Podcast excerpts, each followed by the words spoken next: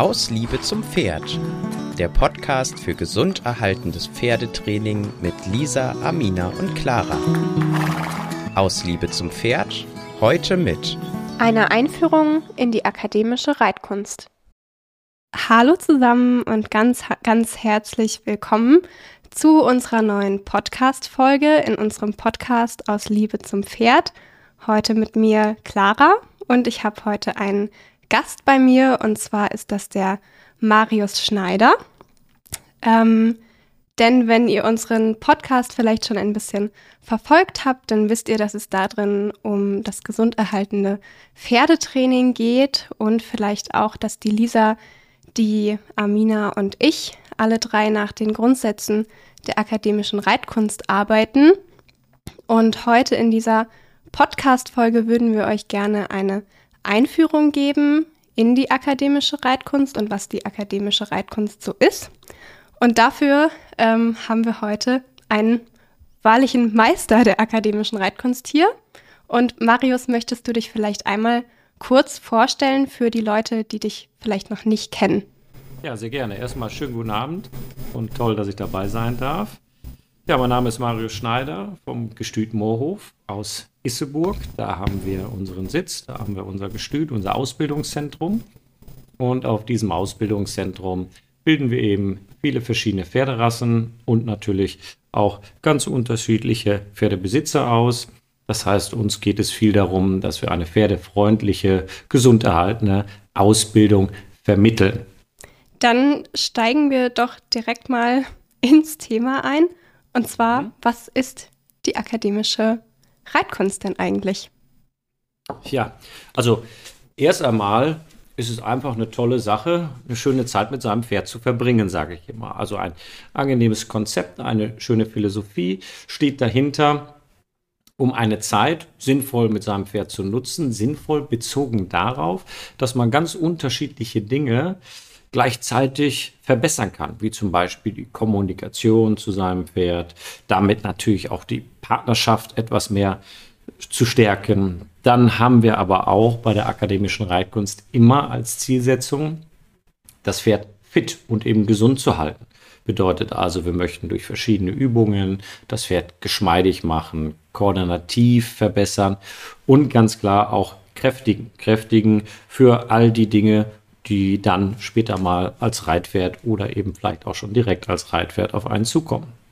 Also, akademische Reitkunst heißt nichts anderes als schöne Zeit mit seinem Pferd verbringen, sinnvoll nutzen.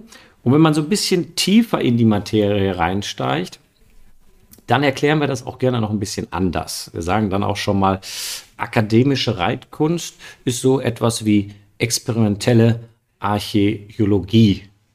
Was heißt, das mhm. hört sich jetzt etwas schwierig an, aber im Grunde genommen ist es nichts anderes, als dass wir uns mit dem Altertum etwas mehr beschäftigen und deren Kulturen und das ganz speziell eben auf die Reiterei, auf die Reitkunst gesehen. Wie stellt man sich das vor? Da stellt man sich so vor, dass wir uns mit den Lehren der alten Meister sehr viel beschäftigen alles das, was so überliefert ist. Und da gibt es ja eine ganze Menge. Es gibt halt ein kleines Problem dabei. Wir können uns leider nicht so hier im Podcast mit einem der alten Meister zusammensetzen und mal fragen, was verstehst du denn unter der und der Ausbildung oder unter dieser Übung, die du da beschrieben hast. Das funktioniert leider nicht mehr. Also muss es immer ein, äh, eine Person oder eine Gruppe geben, die sich etwas mehr mit diesen verschiedenen Übungen beschäftigt und vielleicht auch ein wenig hinterfragt, ist die sehr sinnvoll, gibt es die heute noch, ist die überhaupt in der Gegenwart noch angebracht? Und das machen wir ganz gerne. Es gibt also unterschiedliche Übungsreihen, die nicht mehr so geläufig sind in der Reitlehre, unterschiedliche Lektionen, und die man gar nicht mehr so kennt. Und da gehen wir gerne in Materie etwas tiefer hinein und experimentieren und schauen, ob man die wieder ins Leben rufen kann. Also wir finden nichts neu oder sonstiges. Wir nehmen einfach nur die Dinge, die schon lange bekannt sind, aber eventuell in Vergessenheit geraten sind und beschäftigen uns etwas mehr damit. Das ist die eine Richtung. Das bezieht sich vor allen Dingen auf die Leute, die schon recht viel Erfahrung haben, im Umgang mit dem Pferd, denn wenn man etwas experimentiert und wieder herausfinden möchte, forschen möchte, dann muss man es ja immer so machen, dass man nichts kaputt macht. Also es muss natürlich immer in Hinblick auf Gesunderhaltung und natürlich auch auf, ähm, auf den Hinblick, dass das Pferd da keinen Schaden dran nimmt, gemacht werden. Und das setzt eine gewisse Erfahrung voraus. Und darum gibt es noch eine andere Richtung, die die akademische Reitkunst ausmacht. Und das ist die des Lehrens, die der Weitervermittlung. Das bedeutet also, das, was wir dann so herausfinden, muss ja, wenn es für sinnvoll erachtet wird, auch weitervermittelt werden. Man kann also sagen, es gibt ganz klare Grundsätze, ganz klare Ideen, wie man ein Pferd ausbildet. Das ist nichts Neues, aber es gibt eben auch Dinge, die sind nicht so geläufig. Ich nenne jetzt mal ein Beispiel, mhm. um schon mal vielleicht was vorwegzunehmen, wie die Schulparade, der Schulschritt, also Schulgangarten an sich, die sehr interessant und sehr hilfreich für die Ausbildung sind, aber eben leider in Vergessenheit geraten äh, sind. Und dementsprechend konnten wir solche Dinge wieder ins Leben rufen und konnten sie dann am Ende auch weiter vermitteln an die Schüler. Und sobald wir das für sinnvoll erachten und es weiter vermitteln können, können wir natürlich dementsprechend auch den Reitkunst interessierten Menschen da ein Stück weit helfen, besser mit seinem Pferd klarzukommen. Ja, super spannend. Ich glaube, da hast du schon ganz, ganz viel erklärt und ähm, gesagt jetzt. Ähm, genau, ich würde gerne noch einmal besprechen, wie die akademische Reitkunst aufgebaut ist. Zum einen mhm. jetzt aus Trainingssicht vielleicht, wie ja, wie sieht die Ausbildungsleiter in der akademischen Reitkunst aus und aber dann auch noch mal vielleicht, wie sieht das Ganze denn organisatorisch aus? Ähm, in Hinblick auf die Ritterschaft, die es ja gibt, oder die mhm. Trainerlizenz, da gibt es ja auch noch mal, finde ich, einen sehr ja außergewöhnlichen, unglaublichen Austausch innerhalb ja. des Ganzen. Ja, das ist richtig. Das, das ist auch tatsächlich faszinierend und sehr schön, sind wir auch sehr stolz drauf, dass es ein, eine große Gruppe, also die Ritterschaft, die du angesprochen hast, ist nichts anderes als eine große Gruppe von vielen interessierten Pferdemenschen. Man kann auch sagen, so ein Brainpool. Der macht ja dann auch das Experimentieren, Forschen aus. Denn alleine einer kann in seinem Leben gar nicht so viel Dinge erforschen, wie wir gerne hätten. Und deshalb haben wir ganz klar gesagt, wir brauchen ganz viele pferdeinteressierte Menschen, die mithelfen. Und dieser Brainpool, mm, der wird dann einmal durch die Mitglieder der Ritterschaft gebildet, aber eben auch durch alle, die einfach sich nur dafür interessieren. Das heißt also Schüler. Schüler, die sich interessieren, nach den Prinzipien der akademischen Reitkunst zu arbeiten, die tragen natürlich genauso mit wie die, die schon sehr, sehr lange dabei sind. So, und äh, deshalb sage ich immer, Ritterschaft ist jetzt keine schlagende Verbindung, nichts, kein Verein oder sowas, wo man mhm. sich jetzt was darunter vorstellt, sondern mehr der Brainpool von verschiedenen Leuten, die zusammenkommen. Und tatsächlich kommen wir auch einmal im Jahr immer in Dänemark zusammen und tauschen uns da aus. Und ansonsten natürlich jeder mit seinem eigenen Pferd, mit seinen eigenen Schülern. Manche Trainer wohnen auch nah beieinander und haben dementsprechend guten Austausch. Und was ja heute uns alle verbindet, ist das Internet. Es macht es einfacher. Wir können also auch sehr gut mm, uns alle mal in der Reithalle, in der virtuellen Reithalle mit den Pferden treffen und dann einen schönen Online-Austausch machen. Und dadurch lernen wir stetig weiter. Das finden wir oder erachten wir auch als sehr wichtig. Wir sagen nie, wir sind fertig mit der Ausbildung. Du hast mich gerade so nett angekündigt als Meister der akademischen Reitkunst. Ja, wir sagen immer fortgeschrittene Anfänger sind wir als Meister. Das heißt also, wir haben natürlich einen gewissen Erfahrungsschatz. Wir haben auch das große Glück, dass wir vielleicht sehr viele Pferde auch von den Anfängen bis zur hohen Schule begleiten durften und natürlich auch viele, viele, viele Schüler international begleiten dürfen. Das alles macht es aus, dass man unheimlich viel Erfahrung sammeln darf und kann. Aber wir sagen immer, letzten Endes sind wir weiter am Lernen, werden auch nie auslernen. Und das ist so interessant an der akademischen Reitkunst weil es einfach so unheimlich spannend bleibt. Trainerlizenzen gibt es auch, hast du angesprochen. Ja, man kann also innerhalb der akademischen Reitkunst auch zum sogenannten lizenzierten Trainer nach Ben Branderup werden, wenn man das möchte. Das ist also möglich und da gibt es auch eine ganz große Anzahl international, die bereits lizenzierte Trainer sind. Und das bedeutet nichts anderes, als dass man sich schon länger mit der Materie befasst und eben hinter der Sache steht und natürlich auch Spaß am Unterrichten hat. Das ist eigentlich das Allerwichtigste. Meistens kommt dann immer so die Frage, was die Voraussetzung? Ja, die Voraussetzung ist, dass man Spaß daran hat, Lehren weiterzutragen und Mensch und Pferd helfen zu wollen bei ihrem Werdegang. Und die Ausbildungsleiter, hattest du gesagt? Genau, richtig. Mhm. Ja, die Ausbildungsleiter, das ist ja quasi so das Konzept, was hinter der Reitlehre steht. Jede Reitlehre hat ja ein, eine Ausbildungsleiter, eine Ausbildungsstufe ne, oder verschiedene Stufen, mm, an denen sie sich orientieren. Das haben wir auch ganz klar. Und die entfernt sich auch nicht von anderen Ausbildungsleitern oder Elementen der Ausbildung groß. Wir setzen nur manche Elemente der Ausbildung vielleicht ein bisschen anders in die Reihenfolge. Also gibt es eine bestimmte Reihenfolge. Wir sagen meistens, wir fangen mit der Bodenarbeit an, gehen dann in der Ausbildungsleiter über zum Einlongieren, denn man muss ja immer das Ganze eigentlich betrachten vom, von der Remonte, also vom Jungpferd. Und nach dem Einlongieren kommt das Einreiten, dann kommen die gerade richtenden Maßnahmen. Dazu gehören natürlich die Entwicklung und Ausbildung der Seitengänge und so weiter und so fort. Ich glaube, wenn ich sie jetzt einmal hier komplett aufliste, sind wir auch bis morgen noch dran. Also es sind ganz viele Elemente, die die Reitkunst eben ausmacht. Darunter gehören natürlich auch Entwicklungen wie ähm, Balance, Losgelassenheit, Form, Tempo, Takt und Schwung, ganz klar. Nur setzen wir halt häufig voraus, dass wir erst einmal das Pferd am Boden vorbereiten. Das macht sicherlich auch eventuell ein bisschen anders, vielleicht auch noch mal etwas vielfältiger, denn wir sagen, ein Reitpferd hat ja eine ganze Menge zu tun und auch manchmal ziemlich viel mit sich selbst zu tun, wenn der Reiter oben drauf sitzt, gerade wenn es jung ist. Und darum gehen wir gerne zuerst in die Bodenarbeit, um es ein bisschen besser vorzubereiten, körperlich, aber auch mental bevor wir uns dann wirklich draufsetzen.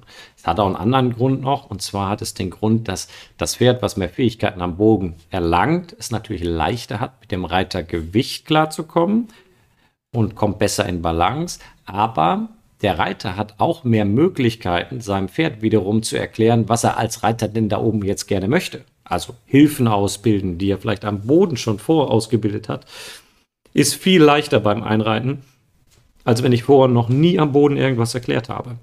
Ja, ich fand das ähm, auch sehr schön, dass du gesagt hast, dass, ähm, ja, dass ihr fortgeschrittene Anfänger seid, weil ich glaube ja. tatsächlich, dass ähm, unheimlich viele, also auch Freizeitreiter, ähm, im Moment so einen enormen Druck verspüren, weil es ja so viel, ja, jetzt auch Wissen zur Verfügung gibt, mhm. vielleicht auch jetzt durch Social Media und das ähm, man so viel Unterschiedliches hört und das Gefühl hat, man muss jetzt gleich alles ja. wissen.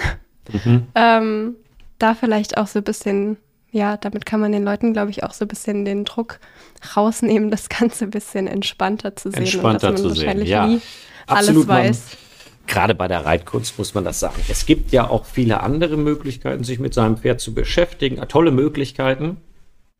Hm, manch eine Beschäftigung geht vielleicht schneller. Ich sage jetzt mal so ein bisschen Tricktraining. Das kann man immer recht gut und schnell ausbilden. Ist auch eine schöne Sache im Übrigen. Hm, tolle weitere Beschäftigung. Aber Reitkunst gibt es nicht in Schnellformat. Mhm. Das ist leider so. Ja, biomechanische Zusammenhänge kann man jetzt nicht einfach so bündeln, dass es schneller in den Körper hineingearbeitet wird. Was natürlich geht, wenn man etwas Erfahrung hat, kann man viele Dinge vereinfachen. Ich stückel gerne immer auf, nicht nur für den Schüler, sondern auch fürs Pferd. Und dadurch können wir als fortgeschrittene Anfänger häufig dem Pferd etwas schneller die Dinge vermitteln. Aber nichtsdestotrotz stehen wir einem Lebewesen, einem Körper und einem Geist entgegen. Und der Geist und der Körper, der mir entgegensteht, der entscheidet das Tempo. Das ist in der Reitkunst nun mal so. Ja. Und ich denke, es ist auch gefährlich, wenn man immer versucht, höher, schneller weiterzukommen, was ja häufig im, im, Show-Business, Show-Bereich der Fall ist, was man letztes Jahr gesehen hat, will keiner mehr sehen, also muss ich schon nächstes Jahr wieder was drauflegen. Ja, davon können wir immer sagen, wir distanzieren uns. weil wir wollen es gar nicht. Wir wollen nicht höher, schneller. Wir wollen natürlich weiterkommen und wir interessieren uns dafür, auch das Pferd weiterzubringen. Aber Zeitdruck ist da absolut fehl am Platz. Und ich glaube, das danken einem auch viele, viele Pferde, dass es so ist. Ähm, ja, ich glaube auch viele Menschen haben Spaß daran, ja, dass sie nicht so sehr unter Druck gesetzt werden. Das stimmt, ja. Wenn ich jetzt Leuten erzähle, dass ich nach der akademischen Reitkunst arbeite, dann ist es mir tatsächlich öfter schon passiert, dass die Leute das ein bisschen durcheinander gebracht haben mit anderen klassischen Reitweisen. Das heißt, ich wurde zum hm. Beispiel gefragt, ob das dieses Legerté ist, was Philipp Karl macht, oder ob das was mit der vertikalen Reitweise zu tun hat. Und ähm, kannst du sagen, was die akademische Reitkunst unterscheidet von vielleicht anderen klassischen Reitweisen? Ja, wir, das ist eine Frage, die häufig tatsächlich kommt. Du schon sagtest, kann ja auch durchaus mal Verwirrung geben. Es gibt ja viele schöne Möglichkeiten, sich zu beschäftigen. Hm, ich sage immer bei dieser Fragestellung, erst einmal haben wir alle ja eins gemeinsam, bevor wir jetzt einen Unterschied nennen. Und das sollte ja eigentlich die Liebe zum Pferd sein. So sehe ich das immer, egal ob man jetzt nach der Legerité arbeitet oder sonstige Sachen.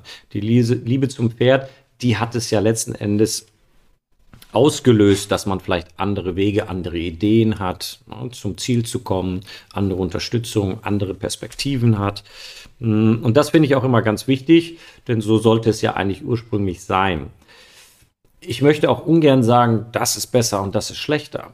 Das finde ich nicht so gut. Ich finde immer eher, man sollte sich das Ganze so vorstellen, dass die Interpretation vor allem bei einzelnen Übungen häufig ein Punkt ist, wo man drüber diskutieren könnte oder wenn einer streiten mag, davon distanziere ich mich immer, könnte man sich darüber streiten, wie eine Lektion vielleicht aussehen muss. Das heißt also, in diesen Reitweisen, die alle so ein bisschen in die richtige, gleiche Richtung gehen, gibt es dennoch häufig viel Interpretationsspielraum bei den einzelnen Übungsabläufen. Ich nenne jetzt mal so einen Klassiker. Klassiker ist so die Piaffe. Für den einen mhm. vielleicht weiter weg, für den anderen alltägliches Geschäft. Aber die Piaffe ist ja nur mal ein Schlüssel, ein Schlüssel für vielerlei Dinge, in vielerlei Hinsicht.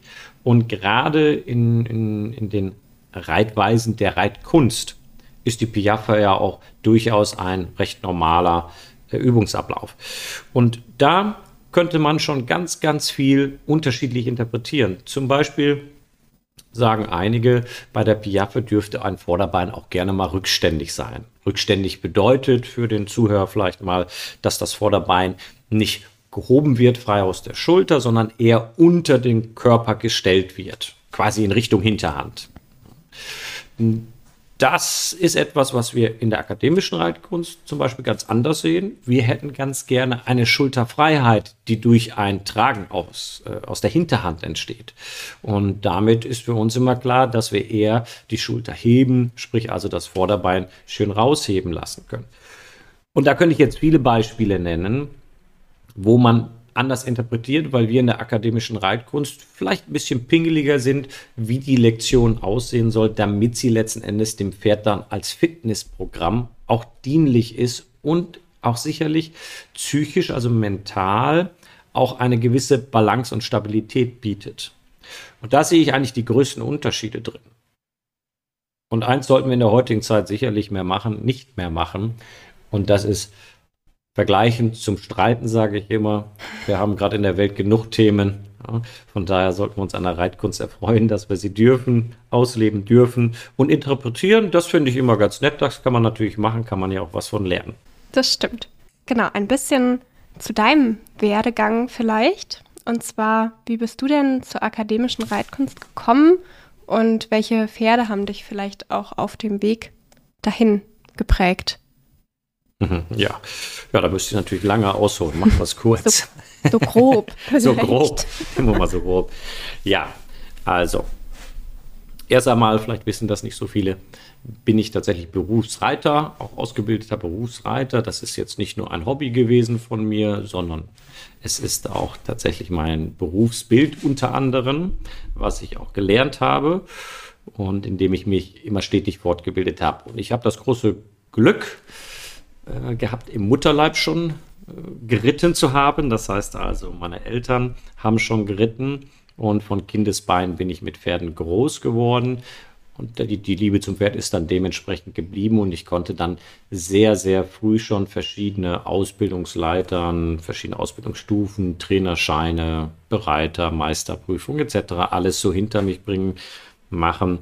Und das war natürlich eine schöne Sache. Das ist quasi in Kurzform mein Werdegang. Ich habe sehr viele Stationen der Ausbildung gehabt bei sehr guten und sehr bekannten und internationalen Trainern, aber eben auch bei eher etwas unbekannteren Trainern, die trotzdem sehr, sehr faszinierend waren und lehrreich waren. Das alles hat dazu beigetragen, dass ich häufig auch über den Tellerrand, wie man so schön sagt, gucken konnte und durfte und habe hab mich sehr früh auch mit Alternativen beschäftigt. Und ich glaube, das ist schon so lange her. Ich glaube, da war ich 16 oder 17. Ne, ich glaube 16 war es. Da habe ich Ben Branderup zum ersten Mal kennengelernt.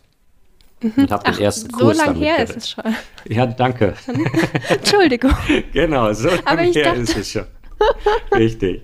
Nein, nein, Aber da war so Bent ja dann wahrscheinlich auch noch gar nicht so bekannt, oder?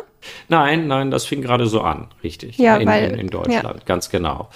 Und ja, wir kennen uns schon sehr lange, Bent und ich. Und dementsprechend konnte ich sehr früh mich mit der akademischen Reitkunst beschäftigen, aber das heißt nicht, dass ich sofort komplett in der akademischen Reitkunst auch vertieft war. Gerade in dem Alter ist es so, dass man natürlich interessiert ist, aber eventuell noch nicht so seinen Weg gefunden hat. Erst recht, wenn man sportlich unterwegs war, da vielleicht auch ein wenig Erfolg hatte, ist das alles so eine Sache. Und äh, ich bin aber sehr früh eben da schon hängen geblieben, habe mich immer da weitergebildet, bis ich dann irgendwann gesagt habe, das ist mein Weg. Wenn ich jetzt zum Beispiel mir überlegen würde, jetzt als Podcast-Zuhörer, okay, ich würde jetzt auch gern mit der akademischen Reitkunst anfangen. Ja, wie fange ich denn an? Ja, also als allererstes mal recherchieren vielleicht. Was gibt es alles für Möglichkeiten, Informationen zu erhalten? Davon gibt es ja heute viele. Viele gute, manchmal auch nicht so gute, muss man halt auch gut recherchieren, ob ich an die richtigen Quellen komme. Und das ist eigentlich das Wichtigste. Ich brauche Quellen, um Wissen vermittelt zu bekommen. Das kann natürlich das Internet sein. Das heißt also, ich kann mal im Internet forschen. Gibt es da vielleicht irgendwo YouTube-Videos, ja, Tutorials oder ich kann natürlich auch schauen, gibt es Online-Programme und die gibt es mittlerweile überall von lizenzierten Trainern, aber auch von Trainern, die sich einfach nur sehr damit beschäftigen. Und da sollte man dann mal schauen, ob da vielleicht ein paar Lehrvideos dabei sind. Zum Beispiel haben wir auch in unserer Online-Reitschule sehr viele Lehrvideos, wo man mal einen Einstieg machen kann. Die nächste andere Quelle, und die ist auch immer zu empfehlen, neben diesen ganzen Online-Sachen, ist die Literatur. Also lesen ist auch eine schöne Sache, weiterhin. Und man kann sich beispielsweise Bücher zu dem Thema holen. Wir haben eine große Buchreihe, die mittlerweile, ich glaube, sieben Bände umfasst. Und da hat man dann schon die Möglichkeit zum Thema Bodenarbeit, zum Thema Einreiten, zum Thema Longieren, zum Thema Gerade richten, hm, sich fortzubilden. Das ist auch sehr schön beschrieben, weil es ist nicht nur von einem Autoren beschrieben, sondern von verschiedenen Autoren. Das finde ich immer ganz spannend. Der eine erklärt so, der andere so, aber es geht alles in dieselbe Richtung. Nur wird der eine Podcast-Hörer vielleicht von dem Trainer so ein bisschen besser verstehen als von dem Trainer. Das ist eine tolle Sache und oben drüber steht immer die Quelle Reitlehrer, Trainer, dem man vertraut, sage ich, weil Lesen und Videos, das ist eine super Sache, aber ohne dass einer direkt im Geschehen live mal sagt, guck mal, hast du das gesehen? Da mach mal eine kleine Veränderung und dann siehst du, wie dein Pferd darauf reagiert oder dass mal jemand was vormacht, wird es nicht funktionieren. Hm, von daher sollte immer ein Trainer irgendwo mit ins Boot geholt werden. Und da muss man sagen, nicht immer hat man das Glück, dass man Trainer direkt in der Ecke oder um die Ecke hat. Man muss manchmal auch fahren. Ja, aber das kann man ja auch wiederum mit ein bisschen Urlaub verbinden. Das ist zum Beispiel das, was sie hier bei uns immer alle am Hof machen. Sie kommen als Wochenschüler in der Regel, verbringen dann Urlaub hier und haben meistens zweimal am Tag intensives Training, können dann auch den anderen Schülern zugucken, sind dann immer mehrere da, da bildet sich so eine kleine Gemeinschaft, die dann zusammen lernen. Sowas ist zum Beispiel sehr schön. Aber wenn Trainer in der Nähe sind, kann man ja auch einen regelmäßigen Unterricht machen. Du sagtest gerade, ihr trainiert ja auch eure Schüler. Das heißt, da sollte man mal schauen, wer ist gerade in der Umgebung da. Ja, zum Thema ähm, Bücher kann ich vielleicht noch ähm, kurz sagen, du hast ja auch ein Buch rausgebracht über die Bodenarbeit, Trainingsbuch Bodenarbeit, richtig? Ja, ganz genau. Und wir haben uns auch überlegt, ähm, wir haben das, dein Buch schon bestellt und würden das auch, wenn die Podcast-Folge rauskommt, würden wir das bei uns auf Instagram und Facebook verlosen. Ja, super. Also, das ist eine tolle wenn, Idee. Wenn da jetzt jemand zuhört und sich gerne einlesen will, könnt ihr da ja mal vorbeischauen, wenn die Podcast-Folge draußen ist. Dann ähm, sollte auch dieses Gewinnspiel draußen sein und dann könnt ihr das da auch gewinnen. Ja, klasse. Genau. Also dieses Trainingsbuch Bodenarbeit, das ist so aufgebaut, dass egal auf welchem Stand man jetzt so ist mit seinem Pferd, man kann gezielt schauen ins Inhaltsverzeichnis und sagen, da stehe ich gerade und da möchte ich mal ein paar Informationen haben. Und wenn man noch gar nicht damit angefangen hat, wenn der ein oder andere Zuhörer jetzt sagt, okay, ich möchte gerne loslegen, dann ist es auch geeignet, denn es fängt tatsächlich von den Anfängen bis zu den weiterführenden Übungen an. Sprich, also es ist wirklich ein Leitfaden. Was gibt es alles für Möglichkeiten am Boden zu arbeiten? So eine Übersicht und auch direkt ein paar erste Übungen, wie man das dann zu Hause ausführen kann. Okay, dann habe ich hier noch mir eine, ja, wie eine Rubrik ähm, aufgeschrieben. Die habe ich genannt Ungewöhnliches in der akademischen mhm. Reitkunst. Und zwar gibt es ja so manche Dinge, die vielleicht für Außenstehende so ein bisschen ähm, fremdlich oder komisch erstmal wirken könnten, warum mhm. man die in der akademischen Reitkunst so macht. Vielleicht, wenn man jemanden irgendwie mal auf dem Reitplatz sieht oder so. Und zwar wäre da meine erste Frage, ähm, warum reitet man in der akademischen Reitkunst nicht immer, aber natürlich sieht man das schon häufig, häufig mit zwei Zügeln, also mit einem Zügel ja meistens am Kappzaum eingehängt und ein Zügel ja oft dann an einem Gebiss oder an einer Kandare. Mhm. Ja, also die erstmal reiten wir ja nicht immer, wie du schon sagtest, mit zwei Zügeln, zwei Paar, muss man sagen, ja, Zügeln. Wir können auch mit einem Paar, wir können auch ohne Zügel. Tatsächlich ähm, hängt es immer von der Situation ab.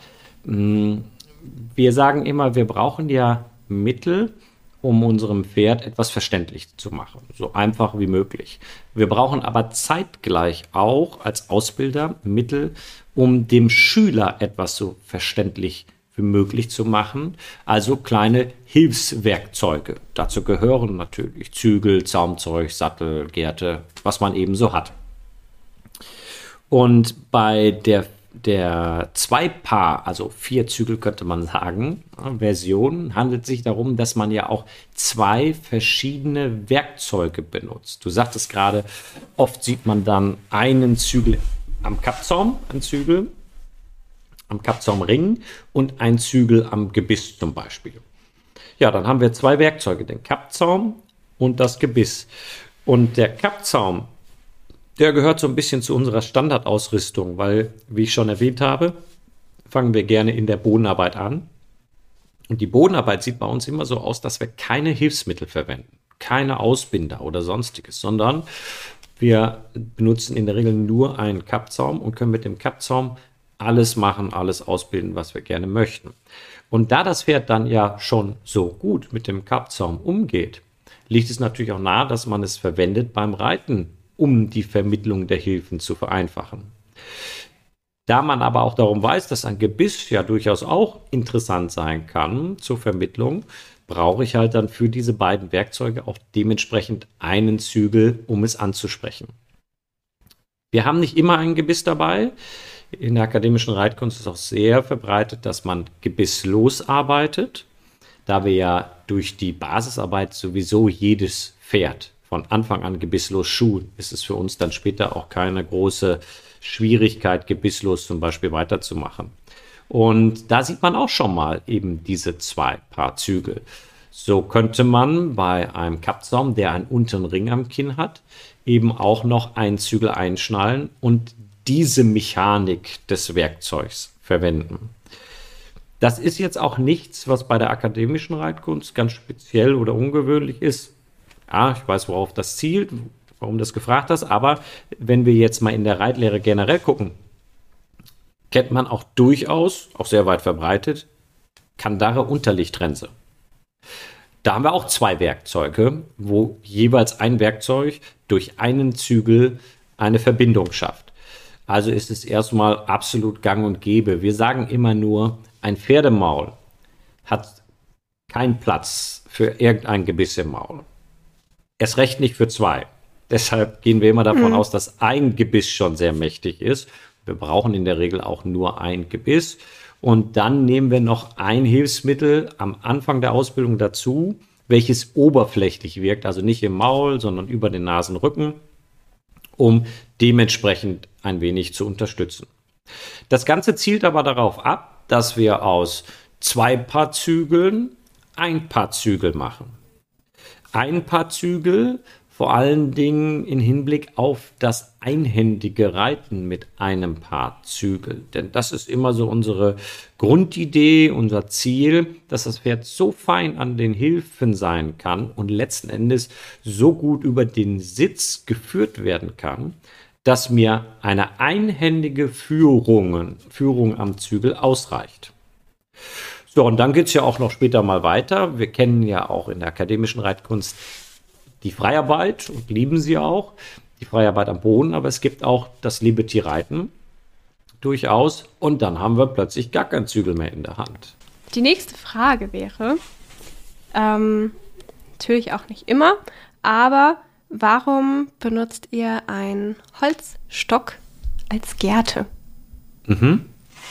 Ja, also das hat vor allen Dingen einen traditionellen Sinn sag ich immer.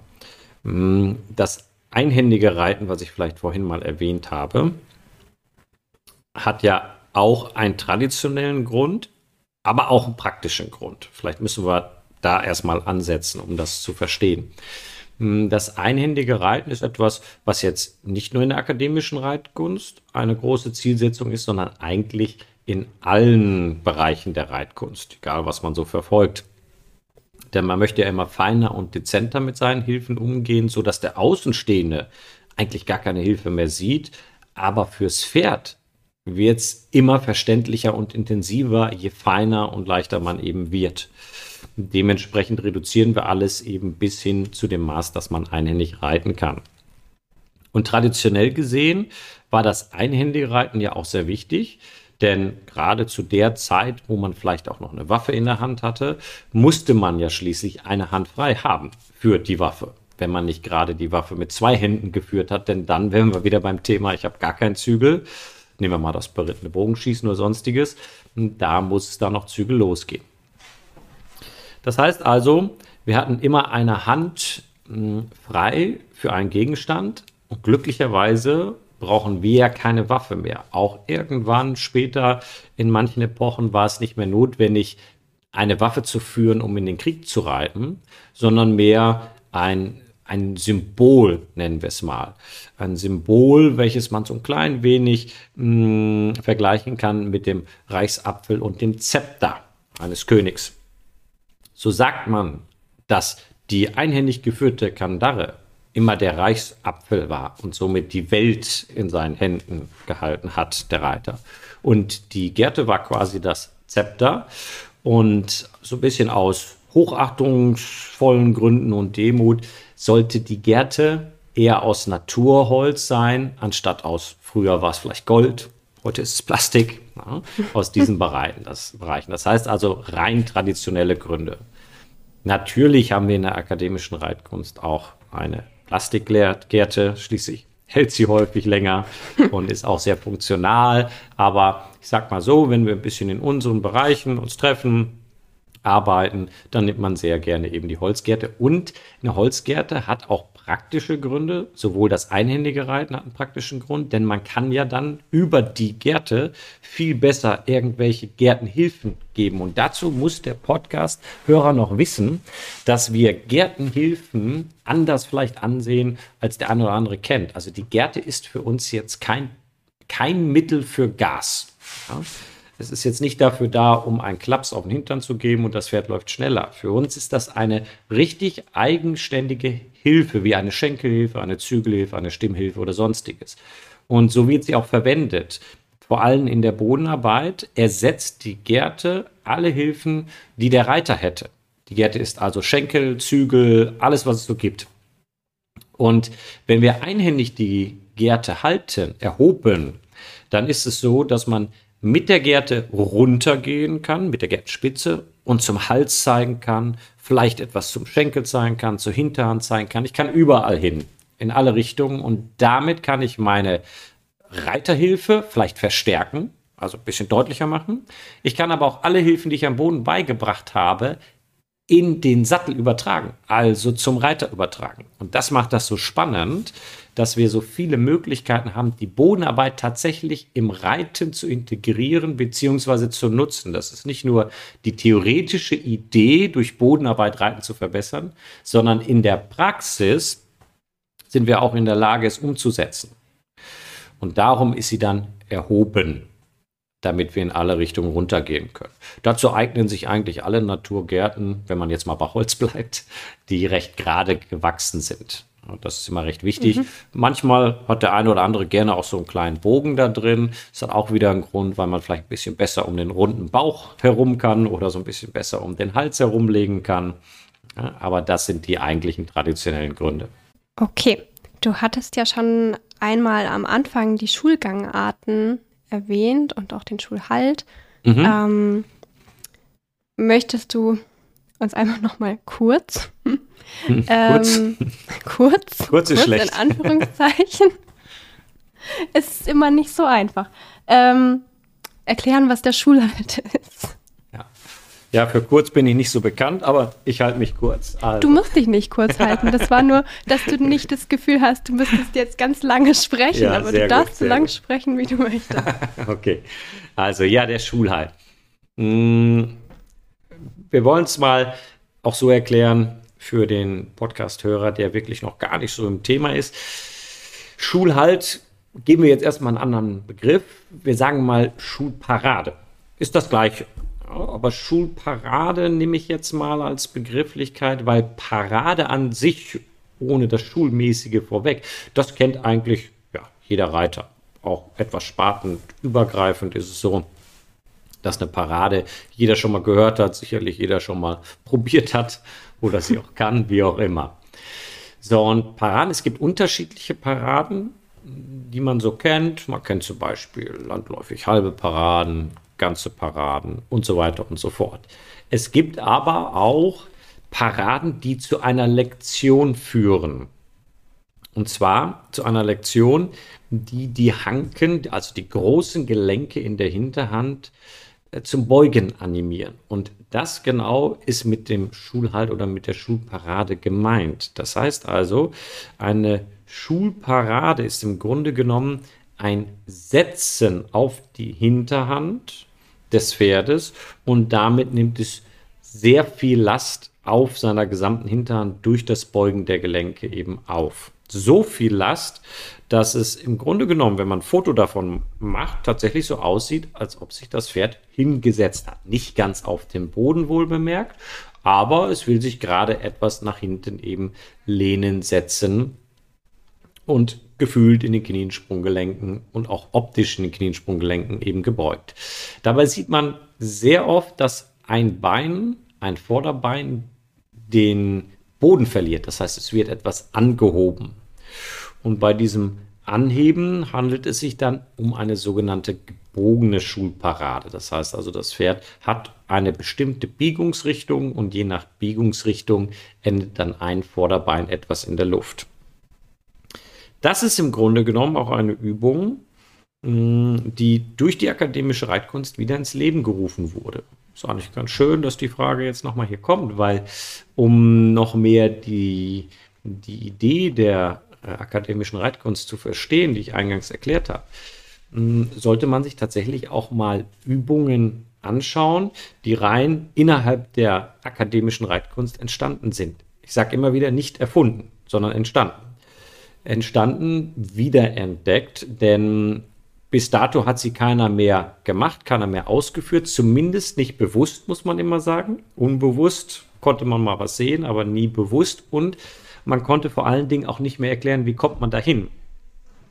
Und damit hat sich die akademische Reitkunst sehr intensiv über die letzten Jahre, das ist ja nie etwas, was von heute auf morgen entsteht, über die letzten Jahre beschäftigt und hat versucht, sowohl aus den alten Schriften als auch zwischen den Zeilen quasi, als auch so ein bisschen die Fäden der einzelnen Meister überhaupt mal zu verstehen. Also welcher Meister ist Schüler von dem anderen Meister und so weiter und so fort. Da haben wir eine Logik reingebracht und haben es dann zu einem Konzept umgewandelt, sodass auch ein Schüler es verwenden kann und sein Pferd darin schulen kann. Die Schulparade, die hat eigentlich drei Abschnitte, um sich vielleicht noch ein bisschen mehr ein Bild davon zu machen. Drei Ausbildungsabschnitte. Wir reden immer von der sogenannten ersten Parade, der zweiten Parade und der dritten Parade, um das ein bisschen leichter zu machen. Am Ende ist also gesetzt die Lektion Schulparade, aber entwickelt wird sie durch drei verschiedene Paradenabschnitte. Die erste Parade ist das sogenannte Lösen des Pferdes. Das heißt also durch lösende halbe Paraden könnte man sagen, fange ich an, das Pferd in allen Gelenken, Bereich Kopf, Hals, locker zu machen und möchte auch damit erreichen, dass ich einen Zugang zur Wirbelsäule und später auch zu der Hinterhand bekomme. Losgelassenheit ist also eins der absolut wichtigsten Voraussetzungen für solch eine Lektion. Denn ohne Losgelassenheit kann man Gelenke ja nicht zum Beugen bringen. Haben wir also geschafft, dass wir innerhalb der ersten Paradengebung das Pferd gelockert haben, kommt die sogenannte zweite Parade ins Spiel. Und die zweite Parade bedeutet, dass das Pferd mit seinem Körpergewicht lernt zu spielen. Das heißt, es schiebt dabei quasi sein Körpergewicht von vorn leicht nach hinten und wieder umgekehrt von hinten leicht nach vorn. Stellen wir uns mal vor, das Pferd steht irgendwo in der Halle oder auf dem Reitplatz auf allen vier Füßen, also es hält an und wir wollen eine zweite Parade vermitteln. Dann muss man das Pferd beobachten und sehen, dass das Gewicht von den Vorderfüßen, von der Vorhand etwas nach hinten verschoben wird, so als ob sich der Mensch ein bisschen nach hinten über seiner Standfläche lehnt, so zeigt das Pferd das dann ebenfalls. Und das ist so der Einstieg, die Körpermasse bewegen zu können über seiner wohlbemerkt Standfläche, später natürlich in der Bewegung. Und am Ende kommt die sogenannte dritte Parade. Und die dritte Parade führt in der Ausbildung immer zur Hankenbeugung, wie ich es vorhin benannt habe. Und damit bekommen wir die echte Schulparade, die Lektion Schulparade. Und jetzt natürlich die große Frage, wozu ist das alles gut? Naja, die gesamte Reitkunst zielt ja darauf ab, das Pferd auf die Hinterhand zu setzen, wie man so schön sagt und hört. Also, dass die vermehrte Last auf der Hinterhand getragen wird und durch den starken Motor Hinterhand eben dann ähm, in eine positive Grundspannung nach vorne übertragen wird, so dass die Vorhand nicht mehr so stark belastet wird. Und derjenige, der natürlich weiß, wie man über eine Schulparade so eine deutliche Beugung hervorrufen kann, zumal sie auch noch eine sehr, sehr schonende Bewegung ist, auch als Warm-up durchaus dienlich sein kann, der weiß dann in der Regel auch, wie er das in die Bewegung bringt, also in Schritt, Trab, Galopp, um die sogenannten Schulgangarten zu entwickeln. Das ist das Spannende an dem Schulhalt, an der Schulparade. Sie ist ein weiterer Schlüssel von vielen, wie auch andere Lektionen, Piaffen oder sonstiges, um dem Pferd den Weg innerhalb der Reitkunst zu ebnen und natürlich fit zu halten. Abgesehen davon, wer mal eine Schulparade in Live sehen konnte, vielleicht auch mal auf dem Bild, der wird erkennen, dass das eine extrem hohe Muskelanspannung, positive Spannung ist. Also es ist richtig Bodybuilding, sage ich immer. Nicht nur für die Popomuskeln, sondern tatsächlich äh, Bauch, Po oder wie es heißt. Ja, heißt also, wir haben die Bauchmuskulatur stark äh, involviert. Wir haben den Rücken sehr stark involviert, denn der kommt zu einer extremen Flexion, sprich einer extremen Aufwölbung. Da kann man ganz toll lernen beim Beobachten der Schulparade, was es heißt, Rücken aufwölben, Bauchmuskelkontraktion oder eben auch gesamte Hinterhandsaktivität ja, zu lernen. Deshalb nehmen wir die Schulparade heutzutage auch als einer unserer wichtigsten Lektionen immer in der Schulung mit dazu, weil man einfach so unheimlich gut veranschaulichen kann, worum es innerhalb der Reitkunst so gehen soll. Ja, dann sind wir auch schon fast am Ende angekommen von unserem Interview. Ich hätte noch eine Frage zum Abschluss. Mhm. Und zwar wäre das, Marius, was wünschst du dir für die Zukunft der Pferdewelt? Was ich mir wünsche für die Zukunft der Pferdewelt. Das ist ganz einfach. Lauter glückliche Pferde und lauter glückliche Menschen mit ihren Pferden zu sehen. Ich denke, wir haben am Anfang war es, glaube ich, einen wichtigen Punkt schon benannt. Du sagtest, es ist manchmal so das Gefühl, dass der ein oder andere sich schnell mal unter Druck setzt, weil er vielleicht Social Media beobachtet, sieht, dass der ein oder andere schnell vorankommt oder weil er es zu hören kriegt, man muss höher, schneller, weiter. Man kriegt es natürlich auch viel in der Pferdewelt ja immer vorgelebt, auch auf Shows. Und ich denke, das ist ein wichtiger Punkt, den ich mir persönlich so wünsche, dass man immer sich die Zeit nimmt, die es eben auch braucht, weil das eine ist ja, dass man selber einen gewissen Ehrgeiz hat und sich selber voranbringen möchte. Das finde ich absolut gut, habe ich auch. Ohne das geht es auch nicht. Und ähm, bei meinen Schülern finde ich das auch ganz toll. Aber ich sage immer, da gehören ja zwei dazu. Es ist nicht so wie im, wie im menschlichen Bereich, gehe ins Fitnessstudio und dann schule ich meinen Körper und fordere meinen Körper und weiß auch, wann mein Körper sagt, es ist zu viel. Sondern ich habe da noch einen anderen Körper und herauszufinden, wann ist es zu viel für den Körper oder den Geist, das setzt viel Erfahrung voraus. Und das setzt natürlich auch voraus, dass man sich mit der Materie so beschäftigt und auch die Zeit investiert, die es braucht, damit man nicht manche Dinge eben übersieht. Und das wäre so ein Wunsch, dass man sich Stück für Stück immer mehr mh, hm, aneignet, dazu zu lernen, zuzuhören im Pferd und nicht das Schnellformat daraus zu machen. Ja, das hast du schön gesagt. Dann danke ich dir nochmal ganz, ganz herzlich dass sehr du gerne. bei der Podcast-Folge mitgemacht hast. Es hat sehr viel Spaß gemacht. Ich habe zu danken, dass ich dabei sein durfte. Genau, an euch Podcast-Hörer kann ich nochmal sagen, dass ich natürlich die Webseite für Marius euch verlinke unter der Podcast-Folge. Da könnt ihr nochmal vorbeischauen. Außerdem auch gerne bei dem Gewinnspiel, was wir dann machen. Und ja, wir hoffen, ihr seid auch beim nächsten Mal wieder dabei. Ja, vielen Dank fürs Zuhören. Dankeschön. Ah!